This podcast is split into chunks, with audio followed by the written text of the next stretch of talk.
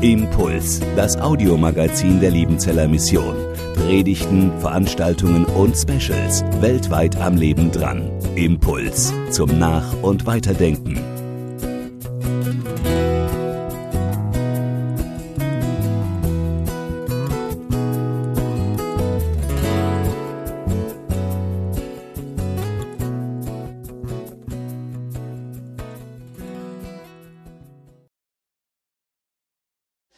Freue mich sehr, dass wir heute Morgen hier über dieses tolle Thema nachdenken können, nämlich Jesus leidenschaftlich nachfolgen.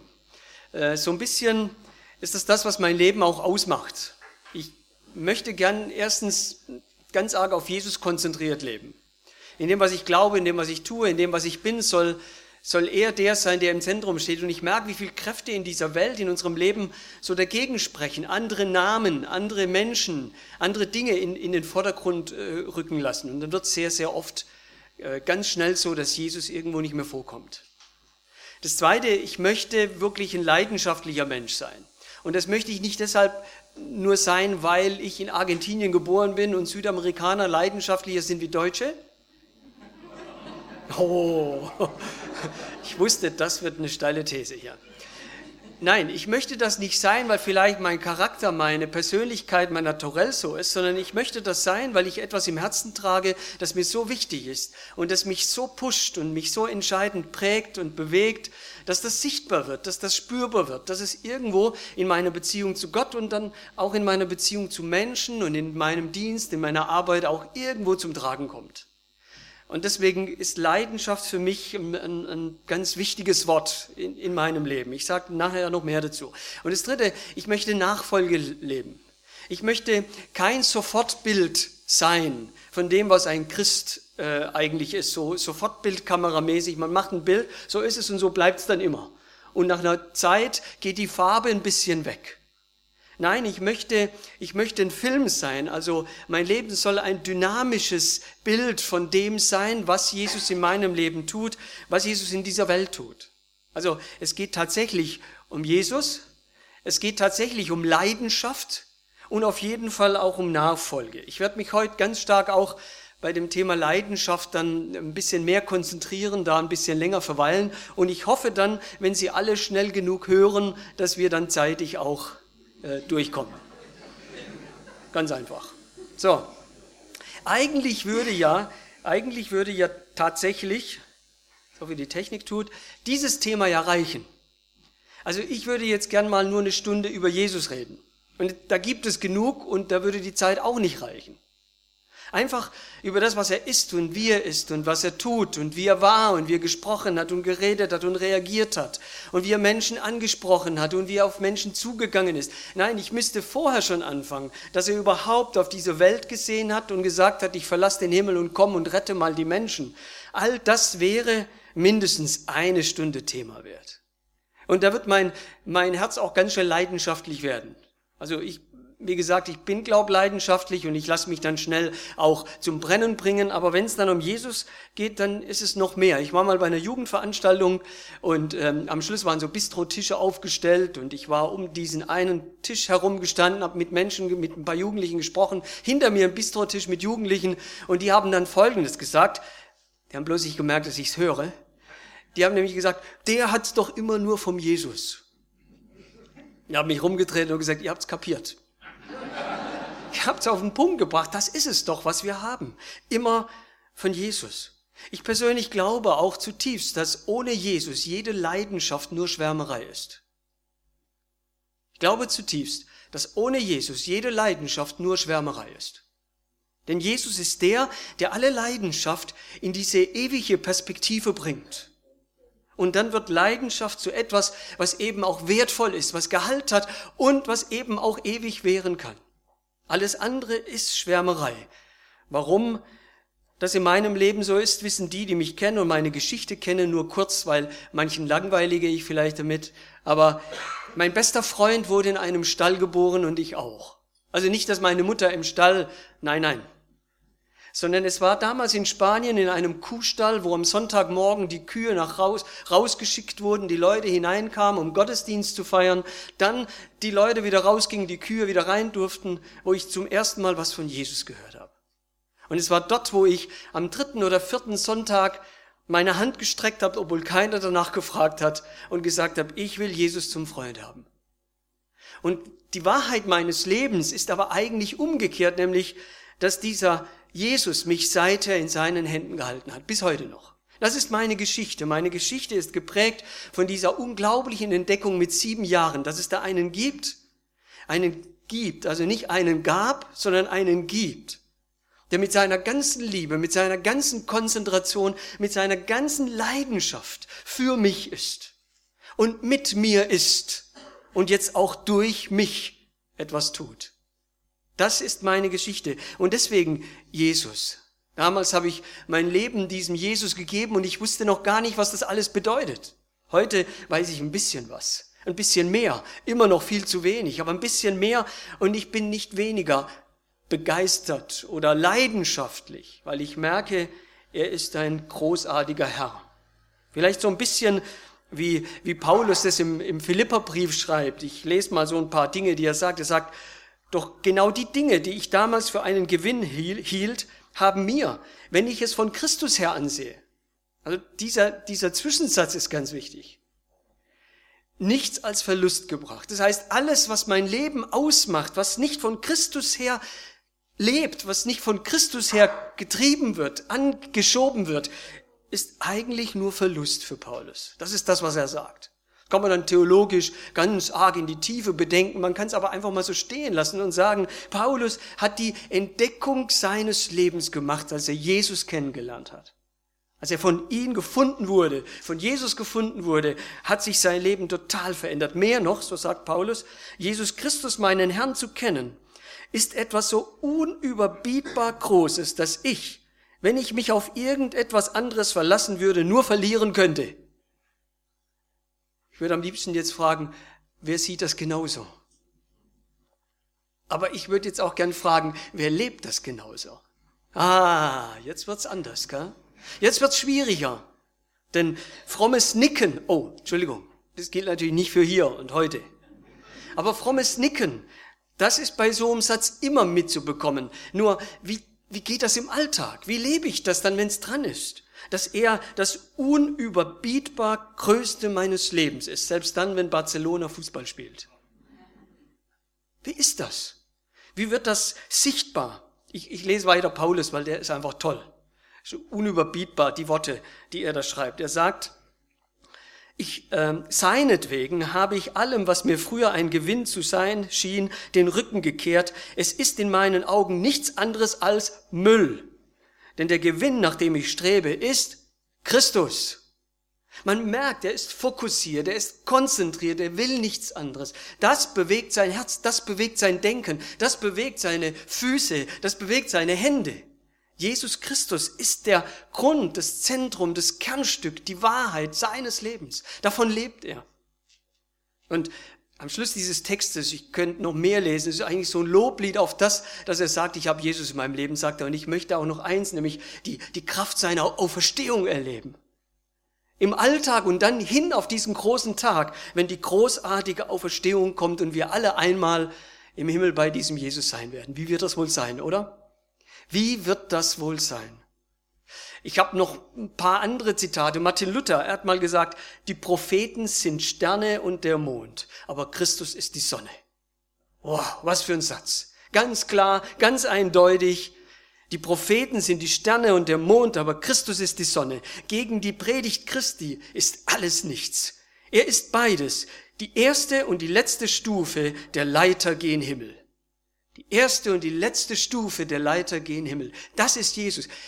Darf ich mal fragen, so zwischendurch? Wird Ihr Herz ein bisschen warm? Gar nicht? Und wir haben sie jetzt nur von Jesus. Wir haben nicht Richtigkeiten gesagt. Ich habe versucht, das nicht in Richtigkeiten zu formulieren, sondern einfach nur unseren Blick zu konzentrieren auf den, um den es eigentlich geht. Und vielleicht ist das das Problem, dass das eben viel zu kurz kommt. Dass wir zu wenig Zeit haben, Muße haben, Konzentration haben, drüber nachzudenken, wer dieser Jesus ist und was er für uns bedeutet. Und das versuche ich heute. Dass dieser Jesus in unserem Leben ganz groß wird. Dass Christus wieder den Platz bekommt, den er eigentlich haben sollte. Und dann werden wir rausgehen und leidenschaftlich sein in der Nachfolge. Isaac Newton, der hat mal gesagt, ich habe im Leben zwei wichtige Dinge kennengelernt. Erstens, dass ich ein großer Sünder bin. Auch schon gelernt? Sonst können wir drüber reden, ich mache das schnell deutlich. Ich habe im Leben zwei wichtige Dinge kennengelernt. Erstens, dass ich ein großer Sünder bin und zweitens, dass Jesus Christus ein noch größerer Retter ist. Ist es nicht genau das? Ist es nicht genau das, dass in unserem größten Versagen, in unserem tiefsten zu kurz kommen, plötzlich eher das Licht des Lebens wird? Der Fixpunkt in all unserer Nichtigkeit? Das ist Jesus Christus. Ich liebe Napoleon. Wissen Sie warum? Aber auch so klein wie ich. Ich liebe Napoleon. Napoleon hat ganz viel über Jesus gesagt. Er hat über die Bibel sehr viel gesagt. Ähm, er hat zum Beispiel über die Bibel gesagt, die Menschen glauben alles, es darf nicht, nicht in der Bibel stehen. So ist das ja sehr oft. Aber er hat viel über Jesus gesagt. Er hat zum Beispiel Folgendes gesagt. Christus allein hat es vermocht, den Sinn des Menschen so auf das Unsichtbare zu richten, dass er für die Schranken der Zeit und des Raumes unempfindlich wird. Über die Kluft von 1800 Jahren stellt Jesus Christus eine Forderung, die schwerer als alle anderen zu erfüllen ist. Er fordert das, wonach ein Philosoph oft vergebens bei seinen Freunden sucht oder ein Vater bei seinen Kindern oder eine Braut bei ihrem Bräutigam oder ein Mensch bei seinem Bruder. Er fordert das Herz des Menschen. Er will es ganz für sich haben. Er fordert es bedingungslos. Und das Herz antwortet und gibt sich ihm hin, wird mit seinen Kräften und Fähigkeiten dann ein Teil des Reiches Christi. Dieser Jesus, er ist nicht nur der Erfüller unseres Lebens, sondern er wird automatisch dann auch zum Herausforderer unseres Lebens. Indem er uns sagt, das ist der Sinn des Lebens. Ich kenne viele Christen, die sagen zu mir, ja, im Glauben habe ich den Sinn meines Lebens gefunden. Dann frage ich ja, und was ist er? Ja, wenn Sie in der Jungschau waren, sagen Sie jetzt Abraham oder Jesus. Und manche sagen dann auch Jesus. Und dann frage ich nach, ja, und welchen Sinn hat Jesus in dein Leben gelegt? Ja, ich bin zutiefst davon überzeugt, dass das so ist, dass der Sinn des Lebens Jesus selbst ist, mit dem, was er war, in unserem Leben tut und was sein Auftrag war und dadurch zu meinem Auftrag wird. Das ist mein Sinn. Das ist das, was mein Leben erfüllt. Napoleon, der hat es, glaube ich, sehr klar ausgedrückt. Er fordert dann auch unser Herz. Und schon sind wir bei der Nachfolge. Aber mh, hm, ich bleibe noch mal kurz bei Jesus, okay? Gerade jetzt parallel dazu wird in Sachsen in einer großen Gemeinde gerade ein Video gezeigt zum Thema Jesus neu entdecken. Und ich habe mich vorbereitet drauf und äh, als ich das gemacht habe, habe ich gedacht, neu entdecken, warum? Ganz einfach. Weil wir sehr oft unsere Nachfolge, unsere, unseren Glauben an Jesus leben von dem, was wir ganz lange zurück erfahren und erlebt haben und gehört haben. Manchmal rede ich mit Menschen, die sind schon 40 Jahre im Glauben und dann reden die und erzählen von früher. Ich gehe in den Jugendkreis und sage den Jugendkreislern, wie wäre es denn, bevor ich die Bibelarbeit anfange, dass irgendjemand heute hier erzählt, was er diese Woche mit Jesus erlebt hat. Schweigen im Walde. Alle gucken zum Boden. Man könnte denken, es hat jemand gesagt, wir beten jetzt. Jesus neu entdecken heißt doch, ich will keinen Tag leben, ohne dass Jesus neu in meinem Leben ist, ohne dass er zum Zuge kommt. Ich will ihn heute erleben und ich bin, ich würde es nachher nochmal sagen, unzufrieden, wenn ich das nicht erlebe. Ich bete drum, ich ringe drum. Ich will nicht die Rechthaberei und Besserwisserei der alten Tage wieder nach vorne bringen, sondern ich will Liebe, Staunen, Leidenschaft aus dem Herz von heute heraufholen. Das ist leidenschaftliche Jesus-Nachfolge. Ganz praktisch kann das so passieren, das mache ich jedes Jahr, jedes Jahr einmal die Evangelien lesen. Und zwar ganz durch, von vorne bis hinten. sind ja nur vier Bücher und kurz sind sie auch noch. Warum? Warum mache ich das? Warum ist das so wichtig? Damit die Leidenschaft an Jesus groß bleibt. Ganz einfach, weil die Evangelien mir zeigen, wie er gelebt hat, wie er geredet hat, wie er gedacht hat, wie er geantwortet hat, wie er Menschen angesprochen hat. Wann haben Sie das letzte Mal die Evangelien am Stück gelesen? Darf ich mal gemein sein? Es gibt keine leidenschaftliche Nachfolge Jesu, wenn man die Evangelien nicht von vorne bis hinten durchliest, einmal im Jahr. Oh, jetzt. Oh. Okay, wenigstens zwei. Aber warum? Ich will es noch mal ganz deutlich machen. Wir wissen von Jesus nicht, was wir in der Schöpfung finden. Die Schöpfung ist ein Hinweis auf die Größe Gottes. Aber wenn Jesus in meinem Herzen groß werden soll, dann muss ich hineinschauen in die Schrift, in die Evangelien und muss staunen über das, wie er war. Passiert das noch? Oder denken wir, wir wissen es schon? Und dann muss ich immer wieder staunen. Wie gesagt, was mich immer wieder begeistert, ich versuche das ja nachzumachen, aber es funktioniert nicht. Ähm, Jesus, er antwortet nie auf die Fragen, die ihm gestellt werden, sondern auf andere. Ich kenne Menschen, die machen das, aber nicht bewusst. Aber Jesus, er hat es geschafft und er hat die Sachen auf den Punkt gebracht. Der hat nicht an den Sachen vorbeigeredet, sondern er hat das Herz des Menschen getroffen mit dem, was er gesagt hat. Wo erlebe ich das? Wo lerne ich das? Wo wird das mein eigen, wenn ich lese in den Evangelien. Ist das nicht praktisch genug, heute heimzugehen und zu sagen, ich werde nächste Woche die vier Evangelien lesen? Forum praktisch glauben heißt es doch, oder? Bitte nicht nicken, lieber nicht nicken und es dann tun. Das wäre mir noch viel, viel lieber. Und dann plötzlich wird dieser Jesus bei mir ganz, ganz groß. Ich rede so viel, ich glaube, ich tippe hier gar nicht weiter. Jesus neu entdecken hinaus. Hier steht's, lass mal weg, ist vorbei. Leidenschaft. Jetzt haben wir von Jesus gesprochen. Jetzt Leidenschaft. Was ist eigentlich Leidenschaft? Vielleicht könnte man sagen, um es auf den Punkt zu bringen, Jesus ist die Leidenschaft Gottes in Person. Und das ist gut mal so vorne rein. Leidenschaft Gottes in Person ist Jesus Christus. Er kommt auf diese Welt und zeigt, so leidenschaftlich liebt Gott dich. So leidenschaftlich, dass er alles hergibt, das Beste, was er hat, damit du leben kannst. Das ist Leidenschaft Gottes. Gottes Leidenschaft ist nicht eine Ansprache von den Wolken runter, indem er uns ermutigt und am Schluss noch sagt, wir schaffen das. Nein, Gottes Leidenschaft ist eine Person, die sich hingibt, die sich jeden Tag seines Lebens hingibt und am Ende seines Lebens sich sogar ganz hergibt. Leidenschaft braucht aber eine Quelle, die immer wieder das Feuer entfacht. Und ich will jetzt acht Thesen aufstellen. Alle einverstanden? Wir schaffen das. Wir haben jetzt noch 28 Minuten. Boah, schaffen wir, oder? Acht Thesen in Bezug auf Leidenschaft und Inspiration. Was, was macht Leidenschaft in meinem Leben stark? Das erste. Leidenschaftliche Nachfolge ist inspiriert und inspiriert. Macht das Sinn? Nochmal drauf gucken? Leidenschaftliche Nachfolge ist inspiriert und inspiriert. Also man ist selber erfüllt von etwas. Da sage ich gleich noch mehr dazu. Und deswegen hat man auch zu geben. Aus einem leeren Glas kann man nicht trinken. Aber wenn das Glas voll ist, dann gibt es auch etwas für andere. Und das ist die Inspiration. Was ist Inspiration? Ich glaube, das ist einfach biblisch eine Sache, die wir manchmal zur Seite schieben, nämlich vom Heiligen Geist erfüllt sein. Oh, jetzt was ganz spannend, einfach mal so durch die Reihen zu gehen und zu fragen, bist du vom Heiligen Geist erfüllt? Spannend, oder? Mal gucken. Also es kommt mir keiner raus ohne. Und jetzt könnte man vielleicht versuchen, irgendwelche besondere Phänomene, zweite Gnadenerfahrung hier herbei zu beschwören. Das will ich heute gar nicht. Aber ich bin davon überzeugt, dass es dieses Christsein ist, was weiß um die Präsenz Gottes, um die Gegenwart Gottes im eigenen Leben und daraus auch das Leben zu einem ganz anderen Leben wird. Epheser 5, 18, da heißt es, werdet voll des Heiligen Geistes. Und zwar wie? Und das ist hochinteressant, da heißt es miteinander, indem wir Gott ehren, nämlich Loblieder singen und dankbar sind.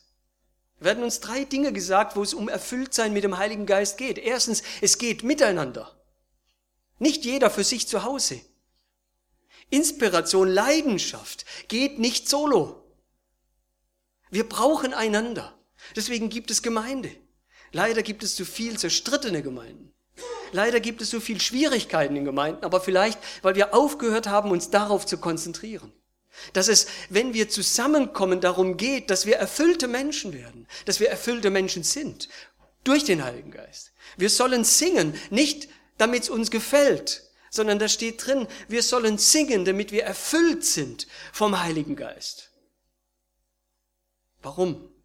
Weil unser Denken, unsere Konzentration, ja selbst unser Fühlen ausgerichtet wird auf die Größe Gottes und auf die Liebe Gottes in Jesus Christus. Darum geht es. Um dann als erfüllte Menschen zu leben. Wie werde ich praktisch inspiriert? Ich habe gerade eins gesagt, ich glaube in der Gemeinde. Und deswegen glaube ich auch, da sage ich nachher noch was zu, wir brauchen inspirierende Gottesdienste, wo man hingeht, nachher heimgeht und man ist erfüllt, nicht leerer wie vorher. Kann das passieren? Ich weiß auch, das ist eine heikle These, aber das kann passieren. Ich spreche mit einem Ehepaar, die ein Jahr lang Gott gesucht haben. Und sie gingen in viele verschiedene Gemeinden und sie kamen plötzlich zu einem unserer Glaubensgrundkurse und dann sagt der Mann zu mir, wir haben ein Jahr lang Gott gesucht und nicht gefunden. Inspirierende Veranstaltungen, inspirierende Gottesdienste. Und da geht es nicht um eine bestimmte Form, sondern darum, dass wir Gottesdienste, Veranstaltungen füllen mit dem, was unser Herz erfüllt. Das ist wichtig. Ist inspirierende Lektüre. Ich war gestern mit den neuen Studenten zusammen und wir haben sie gefragt, was für Bücher lest ihr? Sagt's uns. Welche Bücher lesen sie? Überhaupt noch Bücher? Dann sind das Bücher nicht nur Romane, also meine Frau liest auch gern mal Romane. Ich sag's nur, weil sie ist nicht hier. Aber, aber zwischendurch hat sie immer auch ein Buch, wo es um Jesus geht, wo es um die Bibel geht, um den Glauben geht, um ihre Seele, um ihr Herz geht. Bücher, die inspirieren, wo man nachher aufsteht und sagt, eigentlich sollte ich sofort jemanden finden, dem ich das weitergeben kann. Und in die Gemeinde gehen, in den Jugendkreis gehen und dann sagen, hey, ich habe was gelesen. Wann war das so das letzte Mal bei Ihnen? Ich habe, ich habe jetzt ein Buch gelesen, das heißt Fette Beute. Und als Untertitel, warum die Bibel so dick ist. Kann ich empfehlen. Kann ich empfehlen. Ich habe es genommen und ich habe was, was ich eigentlich nicht darf. Ich mache was, was ich nicht darf. Ich mache nämlich Eselsohren in die Bücher. An jeder Seite, wo mir was auffällt, was ich toll finde, mache ich ein Eselsohr rein. Wenn das Buch sehr gut war, lese ich es nochmal und mache die Eselsohren auch unten nochmal rein. Fette Beute ist jetzt doppelt so dick vor lauter Eselsohren. Weil es mich inspiriert. Das Buch hat mich wieder bewegt dazu, dass ich gesagt habe, ich will dieses Jahr zusammen mit meinen Studenten in einem Jahr die ganze Bibel lesen. Inspiration, die ganz praktisch wird. Und glauben Sie nicht, dass dieses Jahr Bibellese mir helfen wird, meine Nachfolge neu zu gründen auf Jesus Christus? inspirierende Lektüre, inspirierende Menschen. Viele Christen geben sich sehr oft mit Menschen ab und reden mit Menschen, die nicht inspirieren, sondern transpirieren.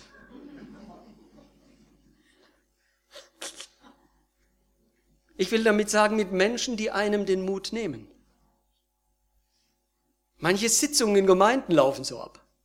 Danach ist man mutlos, statt ermutigt. Inspirierende Menschen sind Menschen, die mir zeigen, welche Möglichkeiten Gottes auf mich warten. Auch dann, wenn ich nicht weitersehe, ist mein Gegenüber einer, der sagt, komm, ich gehe mit, wir packen das gemeinsam, weil Gott dabei ist. Ermutigende Menschen, ich mache das. Ich nehme mir Zeit, wenn ich Menschen finde, die mich inspirieren, dann nehme ich mir Zeit mit ihnen, rede mit ihnen, frage sie aus. Das tut meinem Herzen gut, das erfüllt mich mit Inspiration und Leidenschaft. Inspirierende Menschen, inspirierenden Pausen brauchen wir auch. Ich bin ganz ehrlich, ich bin kein großartiger Mensch der Stille. Ich halte es nicht aus. Ich habe einen guten Freund, der hat es geschafft, mich mal ein ganzes Wochenende mit in ein stilles Wochenende zu nehmen. Ich wäre fast gestorben. Also mal so eine Stunde, das kriege ich hin. Aber dann irgendwie, äh, ich pack's, und ich weiß, das ist ganz schlimm, alles gut. Aber ich weiß, wie wichtig inspirierende Pausen sind. Aber inspirierende Pausen sind nicht Fernseher an. Ich gucke auch mal gern Fernseher, nur dass keiner denkt, ich wäre gesetzlich oder so, überhaupt nicht.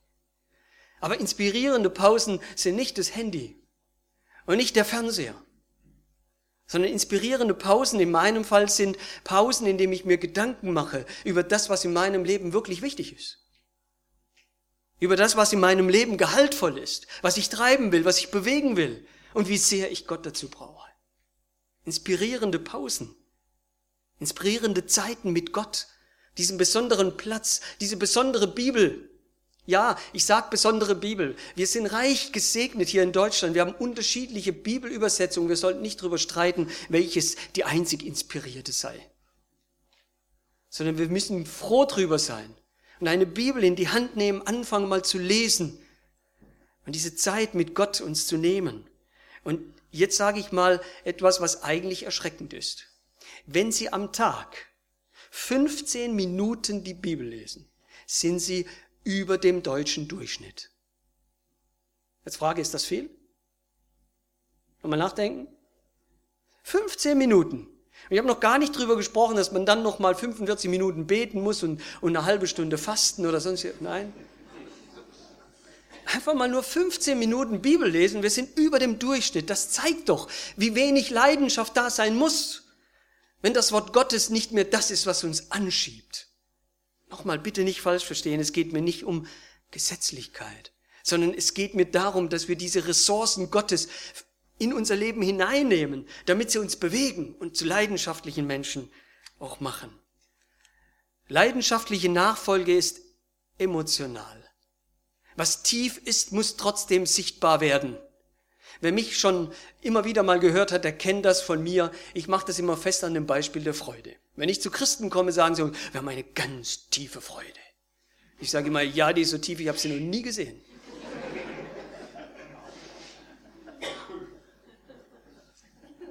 Wir haben, wir haben so oft gehört, dass man uns gesagt hat, Glaube ist kein Gefühl, Glaube ist keine Emotion. Und das stimmt ja auch. Aber Glaube bringt Emotionen. Und Glaube hilft mir, die Emotionen meines Lebens auf das auszurichten, was wirklich wichtig ist. Und Glaube ohne Emotion ist tot. Übrigens seit, ich glaube 2006, gell, Sommermärchen, weiß man ja auch, dass Deutsche, darf ich das sagen, ich, ich habe keinen deutschen Pass, deswegen, dass Deutsche Emotionen zeigen können. Das Gefühl ist ein Geschenk Gottes für den Menschen. Die Emotion hat Gott in unser Leben hineingelegt, damit wir noch tiefer das erfahren, was er in unserem Leben sein möchte. Und das ist kein Widerspruch zu allen Richtigkeiten, sondern das ist kombiniert mit allen Richtigkeiten die Leidenschaft des Christen. Emotion. Nicht, nicht schwärmen. Äh, Schwärmerei ist, wenn ich etwas glaube, was Gott noch nie versprochen hat. Das ist Schwärmerei. Ich glaube etwas, was Gott nie versprochen hat. Und das ist was ganz anderes. Es gibt Menschen, die auch auch Christen, die dann reden von Dingen, wo ich sage, oh, okay, es freut dich, ich sehe es, aber, aber wo steht das? Das ist Schwärmerei. Aber es gibt auch diese positive Schwärmerei, nämlich dass ich anfange zu schwärmen von dem, an den ich glaube und von dem, was ich durch ihn habe. Hören wir das in unseren Kreisen, in unseren Häusern, in unseren Jugendkreisen? Hören wir noch, dass Menschen schwärmen? Können Sie sich vorstellen, selber jetzt hier loszuschwärmen?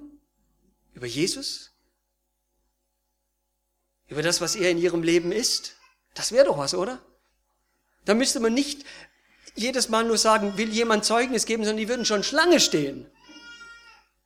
Ich habe was zu sagen, und zwar nicht über mich und meinen letzten Urlaub, sondern ich habe was zu sagen über Jesus in meinem Leben. Das ist, das ist dieses Emotionale. Und die Bibel ist voll davon. Übrigens, das ist eine Entscheidung. Philipper Brief, Kapitel 4, Vers 4. Wir wissen es, oder? Freut euch. Und ich sage es einmal, freut euch. Das ist eine Entscheidung. Ich will mich freuen des Herrn. In den Psalmen viermal zu lesen, in Jesaja einmal zu lesen. Ich will mich freuen des Herrn. Aber es regnet heute nicht, ich weiß, aber es regnet. Egal, ich will mich freuen des Herrn. Aber mir tut mein Kopf weh. Aber ich will mich freuen des Herrn. Das ist eine Entscheidung eines Menschen, der diesen Herrn kennt, als der Überwinder, auch von diesen Dingen. Und daraus, daraus wird eine Leidenschaft, die sichtbar, die spürbar wird. Stellen Sie mal vor, Sie, ich, kenne mich da gar nicht aus. Sie kaufen sich so ein, so ein, so ein, für, einen, für einen Apfelbaum, so ein Samen und pflanzen das Ding und dann wächst der Baum. Wie lange braucht's? Naja, wächst und äh, sie werden dann schon ein bisschen älter und dann sollten jetzt die ersten Äpfel rauskommen. Das ist ein Apfelbaum, da ist sogar noch ein Schild drauf, Apfelbaum, aber es sind keine Äpfel zu sehen. Ich glaube, da wird man bald sagen, weg mit, oder? Oder hoffentlich sieht's keiner. Und so ist im Glauben auch. Die Emotion, die Freude, der Friede, all diese Dinge sind Frucht, die sichtbar werden sollen, sichtbar werden müssen. Und ich soll mich entscheiden dazu, enthusiastisch zu sein und ermutigt zu sein und das gleichzeitig dann auch so weiterzugeben. Ja, ich weiß, es gibt auch die dunklen Tage. Das ist so logisch, das ist so klar. Und es ist wichtig, dass wir Gegenüber haben, die auch in dieser Emotion des Mitleidens mit uns mitlaufen, diese Strecke. Aber dieses ständige nur dran denken, dass es dunkle Tage gibt, darf uns ja nicht davon abbringen, dass wir merken, ich will mich freuen des Herrn. Denn über der Dunkelheit strahlt das Licht meines Erlösers Jesus Christus. Macht das Sinn? Ein bisschen? Hm, drei, vier? Da hinten? Okay. An der Tür, tolle Leute, die nicken. Leidenschaftliche Nachfolge ist präsent. Ich kann es nicht weglassen. Wenn mich etwas bewegt, wenn ich Gemeinden besuche, Gemeinschaften und Gemeinden besuche, ist es oft so, dass der Glaube, das, was wir erleben, mit Jesus so wenig Thema ist. Kaum ist die Predigt vorbei, es kommt zum Kaffeetrinken, man redet von allem, nur nicht über den Glauben. Und ich sag's ganz offen, ich bin kein Pfingstler, aber manchmal beneide ich sie darum. Sie reden über den Glauben. Er ist präsent. Und wenn irgendjemand sagt, oh, der ist krank geworden, die beten sofort. Und uns muss man erstmal darauf hinweisen, wie wäre es mit Beten. Oh ja, können wir geschwind noch machen. Präsent heißt, der Glaube ist da. Und er wird hörbar. Und er wird praktiziert, er wird gelebt. Wie wichtig ist das? Dass der Glaube etwas ist, was gegenwärtig ist und eben nicht alt ist, denn Gott ist gegenwärtig. Und da muss dieser Glaube präsent werden, dass wir die Dinge des Alltags sehen als etwas, was mit unserem Glauben zusammenhängt. Ich glaube, dass das sehr, sehr wichtig ist. Dass das, was gerade passiert, nicht Schicksal ist. Das glauben wir doch, oder? Als gute Christen? Warum leben wir das nicht so? Und warum formulieren wir das nicht so? Und warum reden wir dann nicht darüber so, als wäre es von Gott? Das brauchen wir doch, oder? Bonhoeffer hat mal gesagt, dass der Christus in mir schwächer ist als der Christus in meinem Bruder. Sie kennen das sicher, oder? Der Christus in mir ist schwächer als der in meinem Bruder. Das heißt, für mich, ich will der Bruder sein, dessen Christus präsent und gegenwärtig ist für den anderen.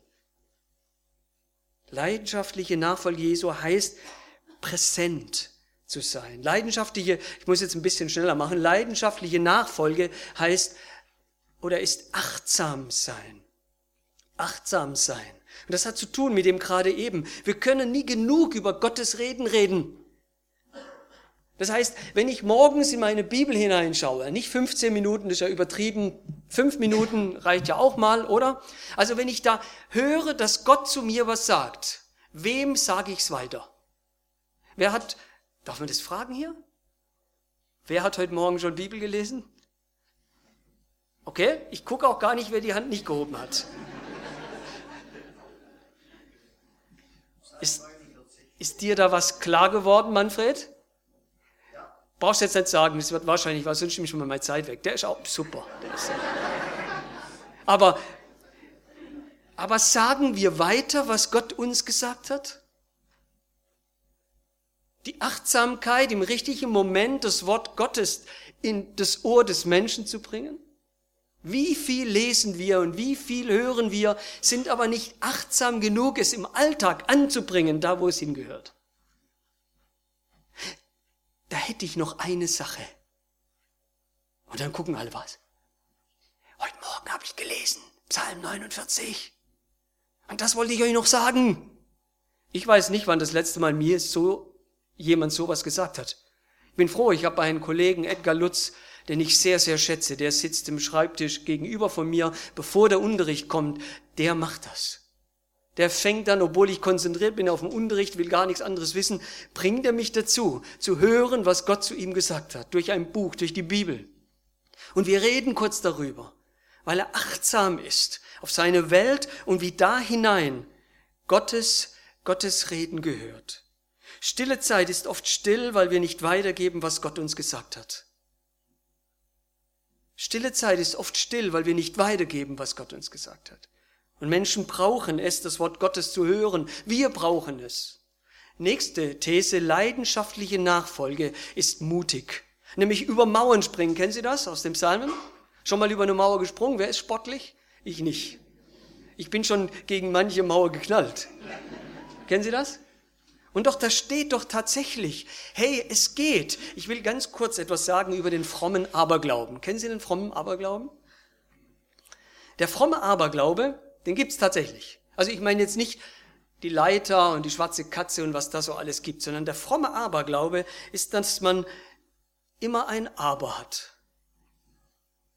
Es könnte ja gut gehen, aber vielleicht regnet es auch. Wir könnten ja hm, vielleicht bauen, aber hm, vielleicht kommt das Geld nicht zusammen. Wir könnten ja Menschen gewinnen, aber vielleicht wollen sie nicht kommen. Das heißt, der fromme Aberglaube macht eins. Das ist die Technik. Ich zeige es mal, dann kann man sie entlarven. Das Aber ist in der Mitte, vorher kommt das Positive und danach kommt das Negative. Das ist der fromme Aberglaube. Also wir sagen, was sein könnte, dann kommt das Aber und dann kommt das, was auf keinen Fall geht. Das heißt, am Schluss unseres Redens will keiner mehr was tun. Oder? Was ist der göttliche Aberglaube? Der göttliche Aberglaube, der dreht das genau um. Der sieht all das, was schiefgehen kann und dass es regnen kann und dass Geld nicht genug sein kann und alles schlimm sein kann und dass vielleicht morgen die, El die Welt untergeht, weil es ist ja schon lange Endzeit. Das wird alles gesehen. Aber mit meinem Gott kann ich über Mauern springen. Gott kann es machen. Gott kann es verändern. Gott kann mich verändern. Gott kann all das schaffen, was ich nicht schaffen kann. Aber Regel gemerkt? Die, der fromme Aberglaube schiebt immer das Aber zwischen dem, was sein könnte und dem, was auf keinen Fall werden kann. Und dann hört's auch auf. Leidenschaftliche Nachfolge sagt, nein, ich setze das Aber um. Alles spricht dagegen, aber wenn Gott nur ein Wort redet, dann geschieht's. Aus dem Nichts. Glauben Sie das? Ich glaube das von ganzem Herzen. Und meine größten Schwächen, das sage ich ganz offen, meine größten Schwächen können durch Gottes große Kraft die Welt bewegen.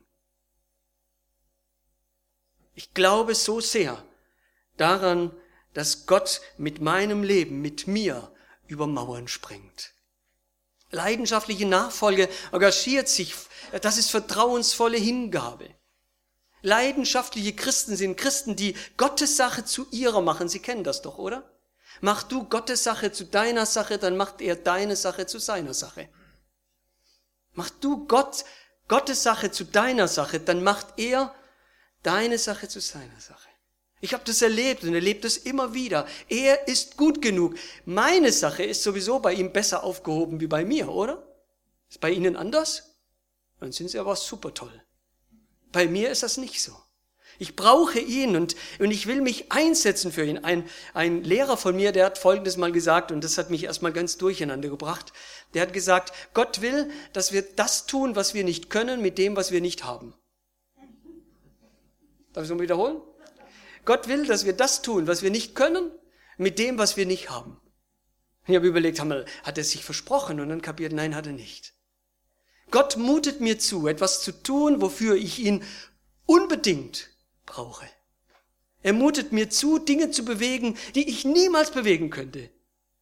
Warum? Weil er sie bewegt durch mich. Etwas zu tun, was ich nicht kann, mit dem, was ich nicht habe schafft in mir eine Leidenschaft, die mich springen lässt, wo andere noch sitzen und fragen, was gibt's zu tun? Einsatz für Jesus, weil ich's erleben will, wie er trotz mir, durch mich etwas bewegt. Wenn ich das erlebe, dann ist mein Herz erfüllt. Dann würde ich am liebsten jeden Moment drüber reden. Und Leute packen, die dann ja nicht so leidenschaftlich sind, sie mal rütteln und sagen, komm, hey, hör zu. Mach du Gottes Sache zu deiner Sache und dann macht Gott deine Sache zu seiner Sache. Geht's noch? Leidenschaftliche Nachfolge ist gewinnend. Gewinnend. Was bedeutet das? Wir haben viel gehört von Willkommenskultur. Und ich möchte gar nicht auf, die, auf, die, äh, auf das Thema der Geflüchteten eingehen, sondern ich will sagen, das ist schon sehr biblisch. Im 1. Korintherbrief Kapitel 9 steht das, etliche zu gewinnen ist das Ziel vom christlichen Leben. Ich bin frei zu tun, was ich will, aber ich will etliche gewinnen, sagt Paulus. Leidenschaftliche Christen sind gewinnende Christen. Wir haben zu viel abstoßende Christen. Nicht hier heute Morgen, klar. Wir haben zu viel abstoßende Christen, wo Menschen sagen, Christus schon, aber dich, nee. Und dabei sollen wir gewinnende Menschen sein. Gewinnende Menschen heißt nicht, dass wir nicht auch mal, auch mal ernst sein können und auch mal das, was gesagt werden muss, sagen. Aber insgesamt ist unser Leben gefüllt von etwas Gewinnenden. Liebenswert sein heißt doch, ich mache es dem anderen leicht, mich zu lieben. Oder? Gewinnende Menschen leben dann auch oder sind auch in gewinnenden Gemeinden. Da sind sie zu Hause, da sind sie auch gerne, wo die Türen weit offen sind. Nicht fromme Clubs, sondern, sondern wie damals zu den Zeiten Noahs, die Arche, die zur Rettung da ist. Gewinnend. Man sieht's ihnen ja auch an. Man ist gern mit ihnen zusammen, oder? Mit gewinnenden Menschen. Wir sind aufgerufen als leidenschaftliche Nachfolger Jesu Christi durch unsere Offenheit, durch das, wie wir Menschen begegnen, gewinnend zu sein. So, ich glaube, jetzt kommt die letzte. Oh, wir, kommen, wir haben es gerade so geschafft. Jetzt ist Zeit rum, glaube ich, elf, äh, zwölf. Ah, noch fünf Minuten. Geht's noch? Oh, gut, sehr gut. Leidenschaftliche Nachfolge ist innovativ, innovativ. Interessant, mich hat das tief bewegt. In der Bibel ganz zum Schluss steht, Gott sagt, ich mache alles neu. Und dass er sagt, ich mache alles neu, ich glaube nicht, dass dann die Stühle so aussehen, wie die Stühle heute aussehen. Die sehen dann anders aus. Ich mache alles neu. Gott ist der innovativste Gott, den ich kenne. Unglaublich. Innovativ. Veränderung ist für ihn kein Problem. Ach, wie tun wir in Gemeinden rumstreiten wegen Veränderung? Und manche kommen dann noch und sagen, ja, aber Gott ist immer der gleiche. Stimmt ja auch, er ist immer der gleiche. Aber in dieser Gleichheit so vielfältig, dass du gar nicht nachkommst. Nein, Gott ist innovativ und Jesus war sehr innovativ in seiner Zeit. Evangelien lesen. Er hat ganz anders geredet, ganz anders reagiert wie alle anderen. Das war innovativ. Das hat Leute sogar geärgert, so innovativ war der. Und leidenschaftliche Menschen sind innovativ. Sie suchen zum Beispiel kombiniert mit dem Gewinnen Wege, Menschen zu gewinnen, egal wie, nur damit etliche gerettet werden. Lassen wir uns nicht einheimischen von denen, die uns ausbremsen, weil sie sagen, es müsste alles beim Alten bleiben, weil nur früher alles besser war. Das ist weder biblisch, noch christlich, noch Jesusgemäß. Ich meine damit nicht, dass man alles über Bord werfen muss. Nein, bitte nicht falsch verstehen. Aber Innovation gehört zum Christsein dazu. Innovation im Glauben. Ich habe, ich habe vor wenigen Jahren erst wieder neu gelernt zu beten. Ich habe neu gelernt zu beten. Das heißt, ich habe früher einfach gebetet. Meistens immer bitte, bitte, bitte, bitte, bitte, bitte, bitte, bitte, bitte, bitte, bitte, bitte, und dann habe ich neu gelernt zu beten und ich habe gesagt, ich muss das ändern. Und ich habe dann gesagt, ich will jedes Gebet zu einem Dreiteiler machen. Der erste Teil, ich will mir Zeit nehmen, in jedem Gebet darüber zu reden, wer Gott für mich ist. In jedem Gebet. Zweiten Teil, ich will ihm all die Anliegen bringen, die mir wichtig sind. Und dritter Teil, ich will, dass er mich sendet. Ich will in seinem Namen dann aufstehen und weitergehen. Und so sieht in der Regel jedes meiner Gebete heute aus. Manche wissen es und merken es, manche wissen es nicht, merken es gar nicht, aber es ist immer so. Und das hat mich neu beten gelernt. Das war Innovation für mein Gebetsleben. Das hat mein Leben nicht nur reich gemacht, sondern stark gemacht. Das ist Leidenschaft. Eine Minute. Hausaufgabe. Sie lesen ja sowieso die vier Evangelien. Und wenn Sie in Lukas lesen, dann bitte ich Sie ganz besonders Kapitel 9 zu lesen. Kapitel 9 sagt Jesus, wer mir nachfolgen will, der verleugne sich selbst. Kennen Sie den Text?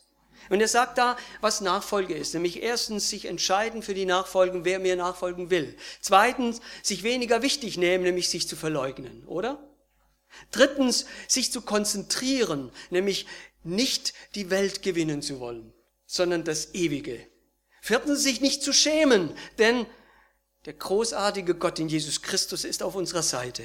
Und das Letzte, und das macht leidenschaftliche Nachfolge auch aus, der Himmel kommt bald. Kommt bald.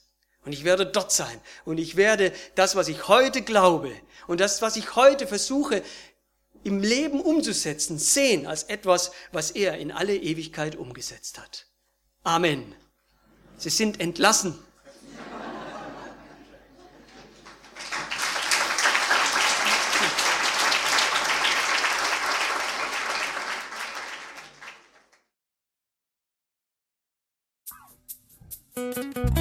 Impuls ist eine Produktion der Liebenzeller Mission. Haben Sie Fragen? Würden Sie gerne mehr wissen? Ausführliche Informationen und Kontaktadressen finden Sie im Internet unter www.liebenzell.org. Die Liebenzeller Mission produziert ebenfalls das Fernsehmagazin Weltweit am Leben dran. Informationen zur Sendung und zum Empfang gibt es unter www.weltweit-magazin.de.